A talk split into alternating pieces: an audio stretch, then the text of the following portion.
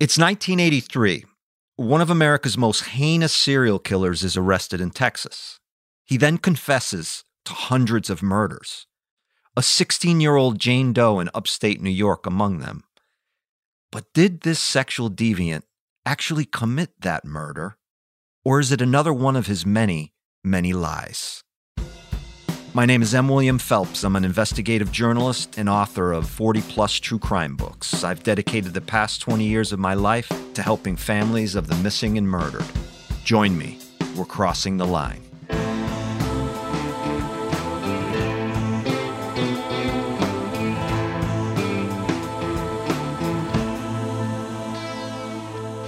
Maya Angelou famously said, When someone shows you who they are, believe them the first time.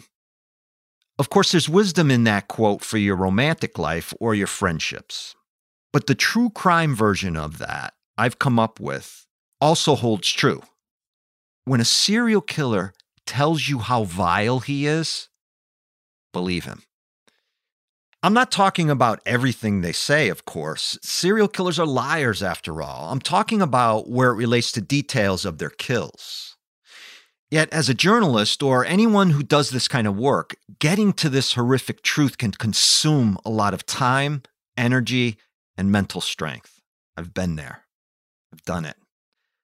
As I've interviewed psychopaths and serial killers over the years, some of them get off on talking about the bloody brutality they've been involved in.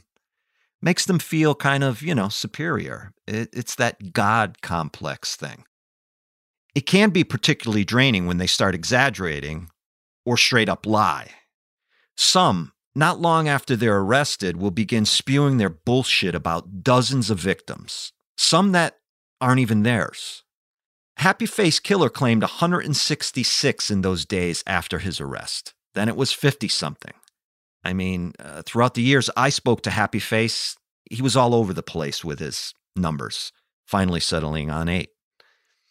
Henry Lee Lucas, the inhuman I'm talking about today, claimed over 100 at first.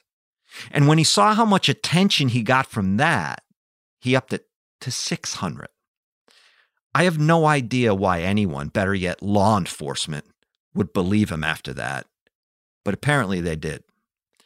Look, I could spend two, three episodes on Lucas's story, which is a complex mixture of pathological lies, serial murder, controversy, law enforcement malice, and speculation. But that would be rehashing a story a dozen or so true crime podcasts and TV shows have already done. And there's no need whatsoever to give Lucas any more airtime than necessary. But what I'm going to cover isn't the sum total of his brutality. Instead, we'll hone in on one particular confession he made that stuck me in the gut. The devil, after all, is in the details. Let's talk about Henry Lee Lucas for one minute, though. He is the youngest of eight children, and he claims both his parents were abusive, savage alcoholics. We've heard this story before when talking about serial killers, how bad a childhood they've had. It's generally true, considering that very few on record have ever said they had a normal childhood. Lucas says his mother was a sex worker who performed sex acts on Johns in front of him. He also claimed his mother forced him to put on girls' clothes when he was a child. And when she got really angry with him, she'd kill his favorite pets in front of him. Now, we know Lucas is a pathological liar, but that childhood traumatic information likely has a kernel of truth in it, at least, knowing the type of murders he later commits. Lucas's father, a moonshiner by trade, was in such a rage one night after his wife brought home yet another John that he got blasted drunk, left the house, and stumbled onto the train tracks. He passed out in a drunken stupor on the tracks, and a train came by and took off both of the old man's legs. At least, that is the story. That old chestnut. I, I'm sorry I sound on the verge of laughing, but I don't know why that. It just sounds so outrageous that this guy passed out on the train tracks with his legs flapped. It almost, to me, when I think about the imagery, it's like a cartoon. It seems like a cartoon to yeah. me. Mm-hmm. Right? Like he was tied up on the train tracks almost. It's a really bad place to pass out drunk. That is the voice, by the way, of my wonderful, beautiful producer, Catherine Law, who you're going to hear from time to time on the show. So from that day on, his father was known as, look, I'm not making this up, No Legs Lucas, and ran an iron fisted household from a sort of dolly with four wheels. He rolled around the house in. So picture this for a moment. Henry Lucas's father, no legs, and he's on sort of like a little trolley that he pushes with his fists on the ground, and he's rolling around the house, kind of abusing everybody. I imagine it's a little bit like I don't know if you had this back in your day, but in elementary school, like one day a year, we would have these little flat squares with wheels on the bottom. We would roll around on them and play games and You stuff. got I it. imagine it being a little bit like You that. got it. And I mean, of course, the thing is like we never want to make fun of disabled people or anything like that. But like this guy was like a real shitbag. Like he was really terrible. Yeah. Years later, Lucas's father would die after spending a night passed out in a snowbank and catching pneumonia. But look, that's a story for another time. I mean, who knows if that's true too? We just don't know. When we talk about Henry Lee Lucas, what do we really know? Lucas says his brother accidentally stabbed him in the eye as a child, and his parents ignored the infection, causing him to lose an eye.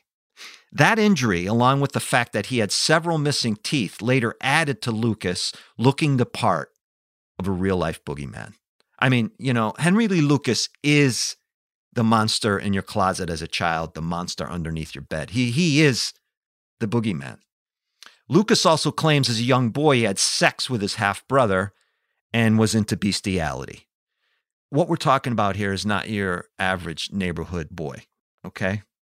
I will say that Lucas's mother must have done something to the guy because beginning in 1960, he did time in a Michigan prison for stabbing her in the neck with a knife and killing her after she allegedly hit him with a broom.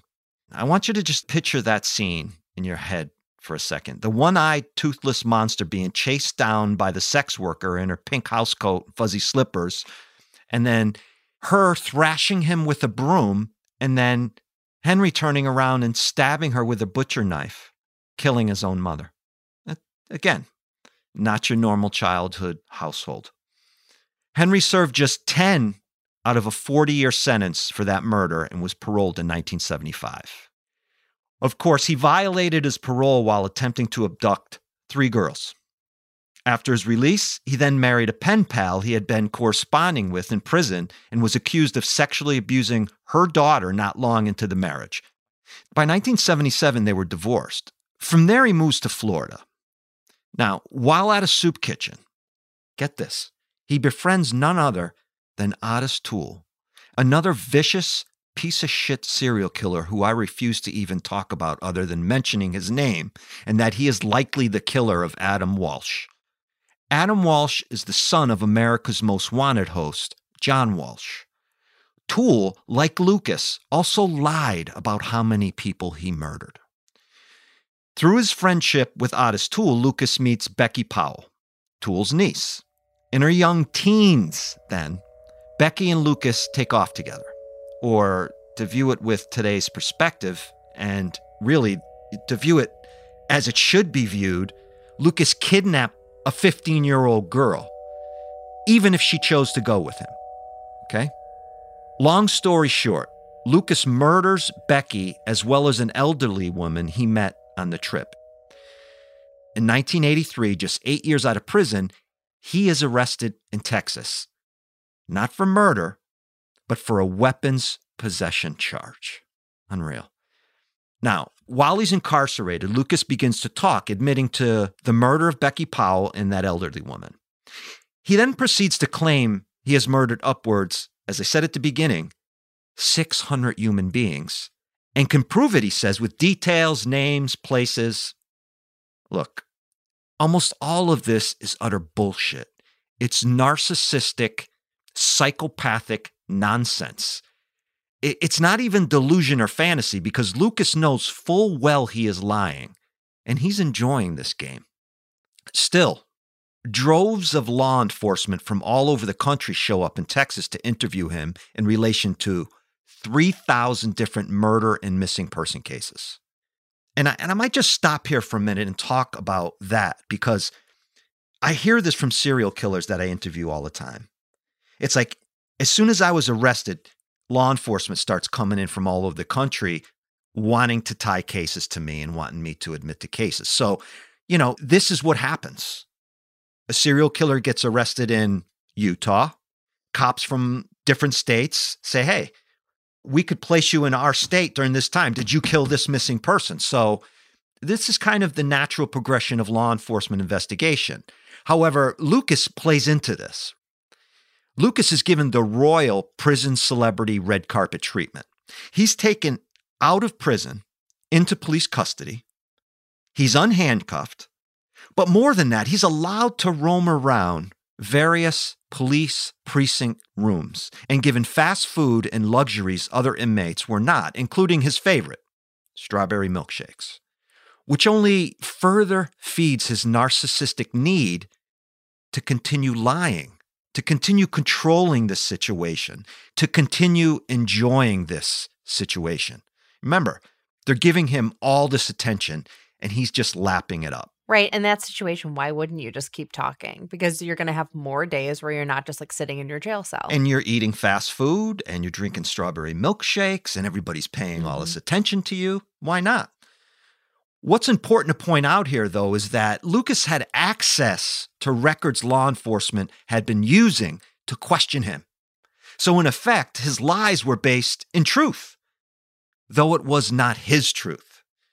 We have no idea how many he murdered and never will. It was likely nowhere near even 1% of the numbers he gave. Basically, that 600 number would mean Lucas killed a new victim every five days or so during those eight years from when he got out of prison until he was arrested. That's just impossible without getting caught. And look, Henry Lucas was an idiot, stupid as a bag of rocks. There's no way he could kill 10 people, even, in my estimation, without getting caught. But I want to get back to our real focus today. It's one of the victims Lucas confesses to murdering, a Jane Doe found on November 10, 1979, in a cornfield in upstate New York. Many months before that, a teenager runs away from home, a teenager who'd spend 37 years as that forgotten Jane Doe. We'll find out about this and Lucas's connection to it, or possible connection when we return.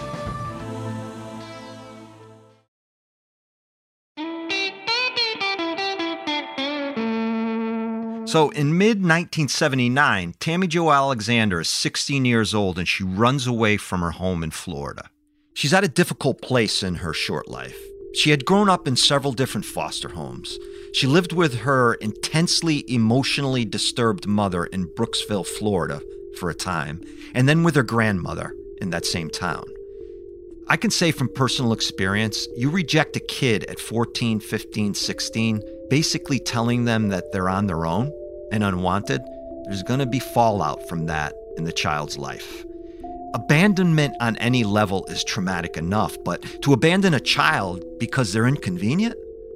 I mean, this crushes their self esteem. So you look at the opportunity Tammy Alexander had, and it's, it's not much. I can kind of relate to why she ran away. Tammy had blonde hair, chin length, those big 70s era hot roller curls. Her smile was magnetic and drew you right into her warm disposition, and what those who knew her said was her bubbly, charming energy. It's been claimed that Tammy was a quote, experienced hitchhiker, end quote, and started working at a truck stop as a waitress when she was just 15. I'll call that what it is survival. She had the drive to take care of herself when those in her life who were supposed to be there for her failed. Being around truckers, Tammy would simply catch a ride when she wanted to get out of town. In 1978, Tammy and a high school friend managed to hitchhike from Florida all the way to Los Angeles, essentially running away from home. Tammy's friend later said their home lives were atrocious, and her mother, quote, put Joan, Mommy Dearest Crawford, to shame, end quote. It wasn't long after they made it to LA that Tammy's high school friend's parents find them and put both girls on a plane back home. Their fresh start and new life in the City of Angels had been thwarted. In the spring of 1979, Tammy is back in her hometown of Brooksville, Florida. And I just want to paint a picture of this town for a minute here. A 2010 census had the population at 7,700, so figure how much lower that would have been in 1979. Small town stuff here, right? And Tammy wanted nothing to do with it or her abusive mother. She knew. She really knew her life was going nowhere if she stayed. So what did she do? She ran away again, but this time by herself. Months went by, and as Tammy made her way around the country, she stayed in touch with her former high school boyfriend, Kevin. So I want to play a tape right now. Police believe this is one of the three recordings Tammy sent to her boyfriend during the time she went missing. Well, hi Kevin, how you doing? I'm fine. That was nice to hear from you. I'm very glad to get your letter. She tells Kevin she is very glad that he is better. She also says it was nice to hear from you. I have to ask myself, what does this say? First, it's clear they were communicating while Tammy was gone. I mean, that's obvious. But what else does this tell us? Kevin is the only known person she's in contact with. I want to play a second recording now, police later got their hands on, which they also believe is Tammy Jo Alexander. I gotta go now, so you take care and be careful. Kind of hard to make out, but I believe Tammy says, I gotta go now, so you be careful and take care. Neither recording tells us the whole story, but this second recording does give the impression that Tammy didn't have a lot of time to talk. I mean, that's kind of what I feel when I listen to this over and over and over again. And it sounds to me like Tammy is going somewhere or she's with someone and is being summoned to get moving along and get off the phone. My investigative nature tells me Tammy went to what she knew best as she planned to run away. Remember, she had worked at that truck stop. She knew truckers who traveled the country. So to me, her saying, I got to go now, might mean she's with one of those truckers and needs to continue traveling wherever it is the trucker is heading. There's a third tape of Tammy I'll play in a minute, but first, I want to talk about what I believe is an important part of Tammy's case. In 2004, a pattern was discovered by an FBI analyst from Oklahoma. Body after body was being dumped along what is called the Interstate 40 corridor in Texas, Mississippi, Arkansas, and Oklahoma. That analyst, working with a cop in Texas, reached out to the Violent Criminal Apprehension Program within the FBI, VICAP for short. VICAP used its extensive database of records and details of unsolved cases to see if a similar pattern popped up anywhere else in the country. In short, the Highway Serial Killings Initiative was born. The idea was to determine patterns of bodies, locations, and manner and cause of death, to determine if there was a set of serial killers working along the highways of America. I think this is a good place to point out that really only in the last 10 to 15 years and that would put this, you know, 2004 right in in that time frame. Right. But really only in the last 10 to 15 years have precincts been working together. Before that, 70s, 80s, even 90s, it was very much, well, this is my jurisdiction and you're not getting access to any of my information because I'm going to crack this case.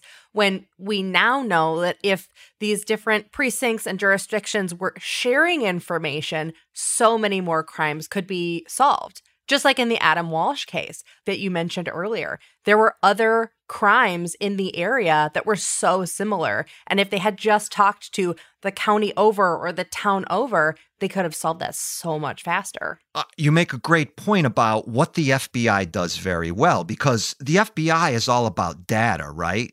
So the FBI has data banks of, okay, there's and I'm just using numbers as an example. There's 60 bodies along Highway I 15 for 600 miles that are missing heads. Mm-hmm. There's another 20 bodies that are missing heads and arms. Mm-hmm. Right? There's another 50 bodies with blue eyes, blonde hair. They're all sex workers. So that data spits out, and all of a sudden, you see a pattern, you see a connection, right? And, and really, that's what VICAP does. And that's what it's doing in this highway serial killing initiative. Yeah.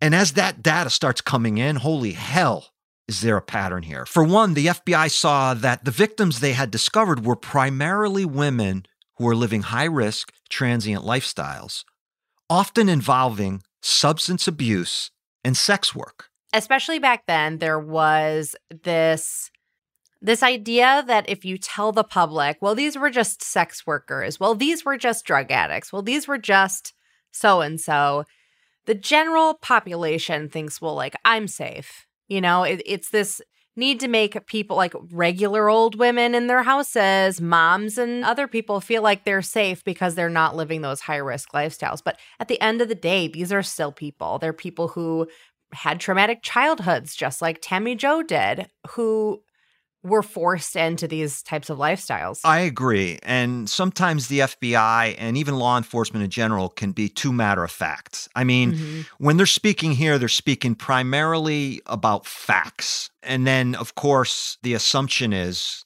we're all safe. And and yeah. look, it's not going to hurt normal people. Well, well, look, you've heard me say this a couple of times on crossing the line that the average person in their home should be in no fear of a serial killer coming in the door and killing them because right. serial killers do prey upon certain victimology, certain victim pools.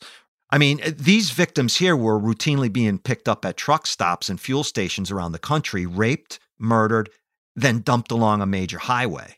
Right. The primary suspect, often called an unsub or unidentified subject, was an over the road long haul trucker. So picture a dude all jacked up on amphetamines, traveling all over the country, crisscrossing the highway systems. Someone who could seemingly pick up a girl in Alabama, kill her in Cleveland, and dump her in Wyoming, all without taking a day off of work.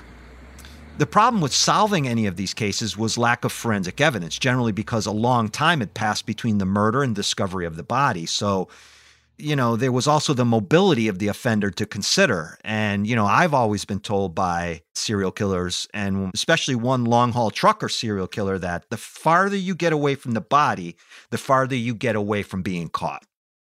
But as the FBI studied the cases, the numbers that came in were staggering. The FBI realized it had a major problem on its hands. And I'm talking about over the road killer truckers, who were likely the most prolific serial killers in the country. The dead algorithm, let's call it, spat out over, you ready? 500 victims fitting the profile. And then I find this very interesting, this next number. It also spit out over 200 potential suspects in those murders. So that's 100 fewer victims and 199 more suspects, I should add, than Henry Lee Lucas, our babbling idiot who had certain cops believing he single handedly killed 600. So, what we have is 500 homicide victims found along the highways within the United States, with certain areas showing larger clusters than others. Of course, Florida, which is no freaking surprise to me, is one of the major contributors here. The upper Midwest also. Oklahoma showed another very active area. Los Angeles, San Francisco, the Seattle region had a bit of an issue too. But one specific route from Washington, D.C., north into Boston displayed a very active pattern. I'll post a link to the map on crossingtheline.biz, the official website of the show, if you want to take a look at the staggering numbers in certain regions. One of these bodies left along this corridor, however, was that of Tammy Jo Alexander, a name which eluded authorities for nearly four decades. After the break, you'll hear more about her murder and the clues that finally confirmed her identity after all that time.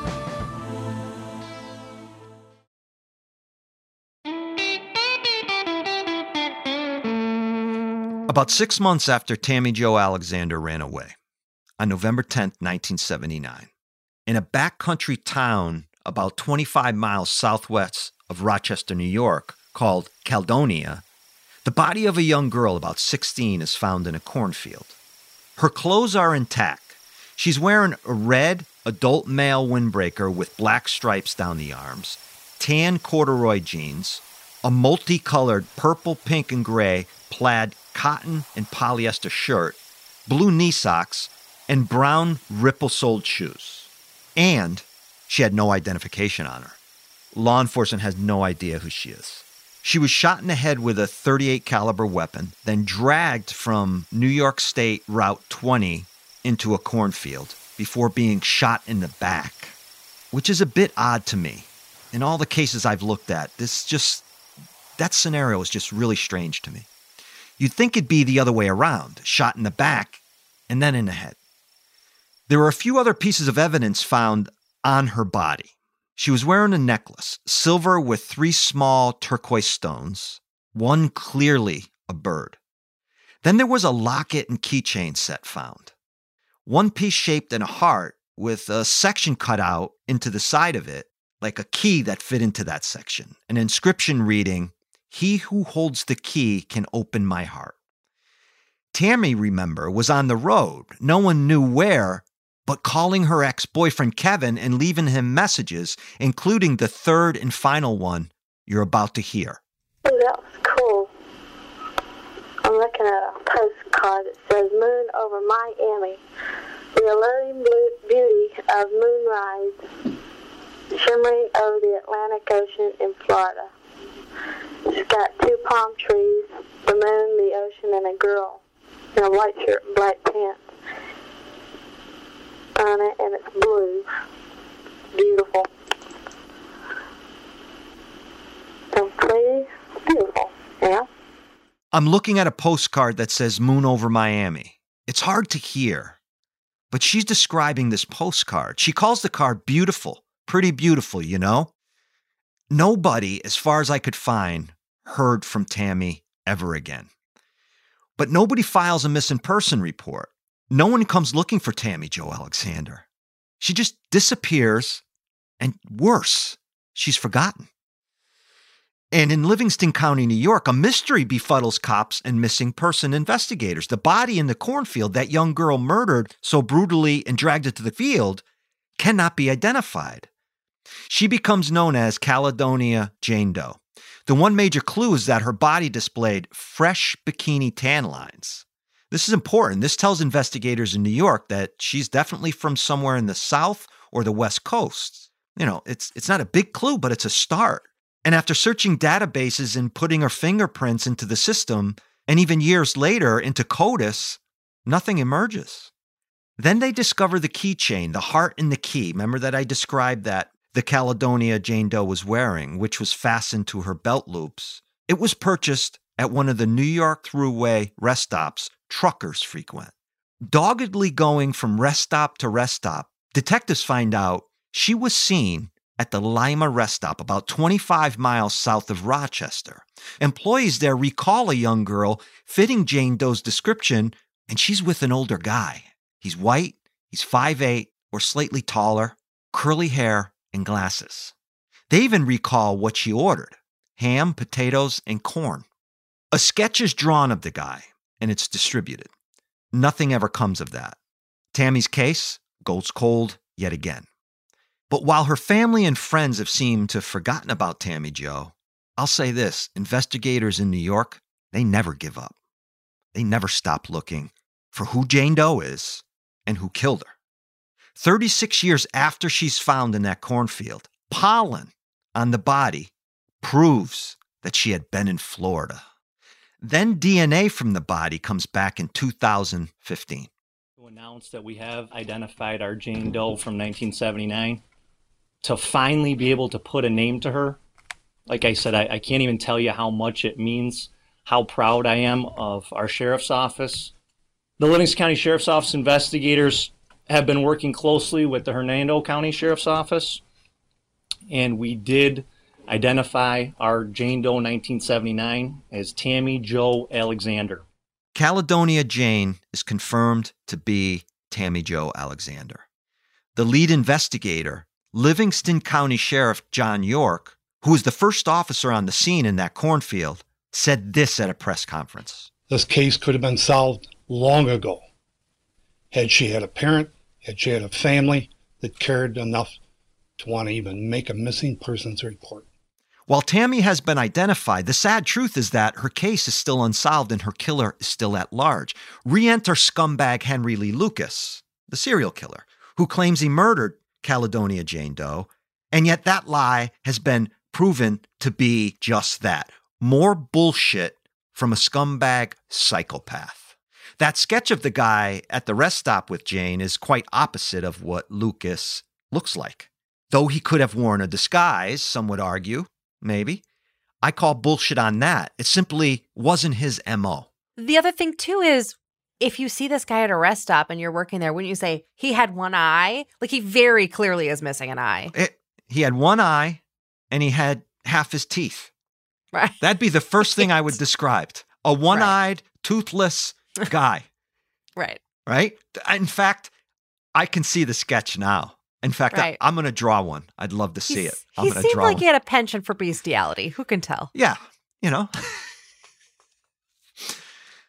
By the 2000s, Lucas had been exposed as a liar after he couldn't give details about crime scenes and the mileage of his car did not add up to him traveling all over the country on a freaking killing spree. So, how could he have known the details to hundreds of cases? Well, Texas Rangers had cleared 213 cases with Lucas, meaning they had attributed all of those cases to Henry Lee Lucas's hand. But several investigators were later exposed as having given Lucas details about many of the cases he cleared beyond asking him leading questions. Imagine that. Investigators simply wanting to close cases fed Lucas information about those cases so they could solve them. So they like gave him the information basically that he needed to say. Yeah, let's let's let's do it. So, Catherine, hmm um, it's 75 degrees in LA today, isn't it, Catherine? It is 75 degrees in LA today. There you go. Yeah. It's actually like 90, but that's okay. It's neither here nor there. I, to me, this is an abomination, a disgraceful way to treat victims of murder and their families, just to close some cases. In the Tammy Alexander Caledonia Jane Doe case, the only piece of evidence connecting Lucas to it is his confession, which, you know, we know is very unreliable. In fact, not reliable at all. One investigator believes that serial killer Christopher Beauty Queen Killer Wilder murdered Tammy. Wilder is good for a dozen rapes and eight murders. The jacket Tammy was wearing had been purchased from Auto Sports Products, and Wilder was a race car driver, not to mention he liked to lure young girls by promising a modeling contract. I mean, it's easy to speculate he may have killed Tammy. There was a male DNA sample found on Tammy's clothing, and three men she knew were tested. There was no match. After beauty queen killer Christopher Wilder was compared to the DNA, it came back inconclusive. How Tammy was eventually identified is very interesting, and the tenacity of the investigators is what helped identify her, really, and may prove just as important to catching her killer in the end. Her parents never filed a missing persons report, and shame on them for that. To me, that is just, I'm not going to go there. You really get a picture of how little anyone cared if she lived or died when when she was brought back from California it was her friend's parents that she was with that brought her back Yeah, I mean, I mean, it's just it's inconceivable as a parent. In 2014, that ex-boyfriend Kevin and Tammy Jo's half-sister got together and filed a missing persons report after searching the internet for Tammy and not finding anything about her. The report made it to New York, and Tammy's half-sister's DNA was tested against Caledonia Jane Doe, and boom, a match. So that's how the cornfield girl, Caledonia Jane Doe, was identified. wow It was Kevin and Tammy Jo's half sister just searching the internet and they couldn't find anything about her. Right like you eh, we've all done that where it's like oh remember so and so from high school wonder where they're Exactly. at now and you start with Facebook and you start googling and you're like wait there's nothing about Tammy Jo anywhere eh, That's how her this case came together by two people sitting down and searching for somebody and not finding anything. it's fascinating Beyond the identification, investigators were able to begin a victimology and interview everyone who knew Tammy with the idea of retracing her footsteps and hopefully finding out how she wound up in upstate New York. Finally, just finally, Tammy is getting the attention she deserves. You know, I love what the Livingston County Sheriff said most recently. I promise you this this cold case is burning hot. we're going to be working on it harder than ever. I mean, I just love that because, you know, they didn't give up in Livingston County and they're not going to give up now. In the end, it was strangers who cared most about Tammy Jo Alexander, with two people from her old life stepping up, taking a chance, asking questions, and caring enough to do something. Investigators are hoping for tips to the FBI hotline, which is get your pens and pencils ready 1 800 225 5324. And, you know, so if you knew Tammy Jo Alexander or you have any information about this case, or if you're connected to it in any way in New York, give that number a call and say something. So, with that, I will see y'all next week on Crossing the Line. And you better subscribe, or you know what? Crimes will be committed. We're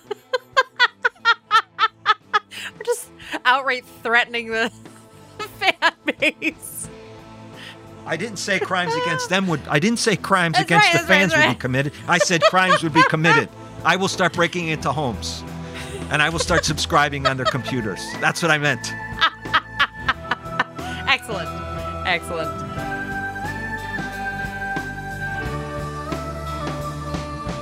Sources for today's episode come from Police released new information on 41st anniversary of Tammy Jo Alexander murder, RochesterFirst.com, November 10th, 2020. How the Confession Killer tackled the myth of history's worst serial killer by Maria Elena Fernandez, Vulture. He was America's most deadly serial killer, but it was all a lie by Adrian Horton, The Guardian. Police ID Teen Found Dead in Cornfield in 79 by Gary Craig and Tina Yee, Democrat and Chronicle. Crossing the Line is a production of iHeartRadio. It's executive produced by me, M. William Phelps, and iHeart executive producer, Catherine Law. Special thanks to producer Rose Bacci and EP Christina Everett. Audio engineering, original music, and sound design by Matt Russell. Additional thanks to Will Pearson at iHeartRadio. The series theme, number 444, is written and performed by Thomas Phelps and Tom Mooney. For more podcasts from iHeartRadio, visit the iHeartRadio app, Apple Podcasts, or wherever you listen to your favorite shows.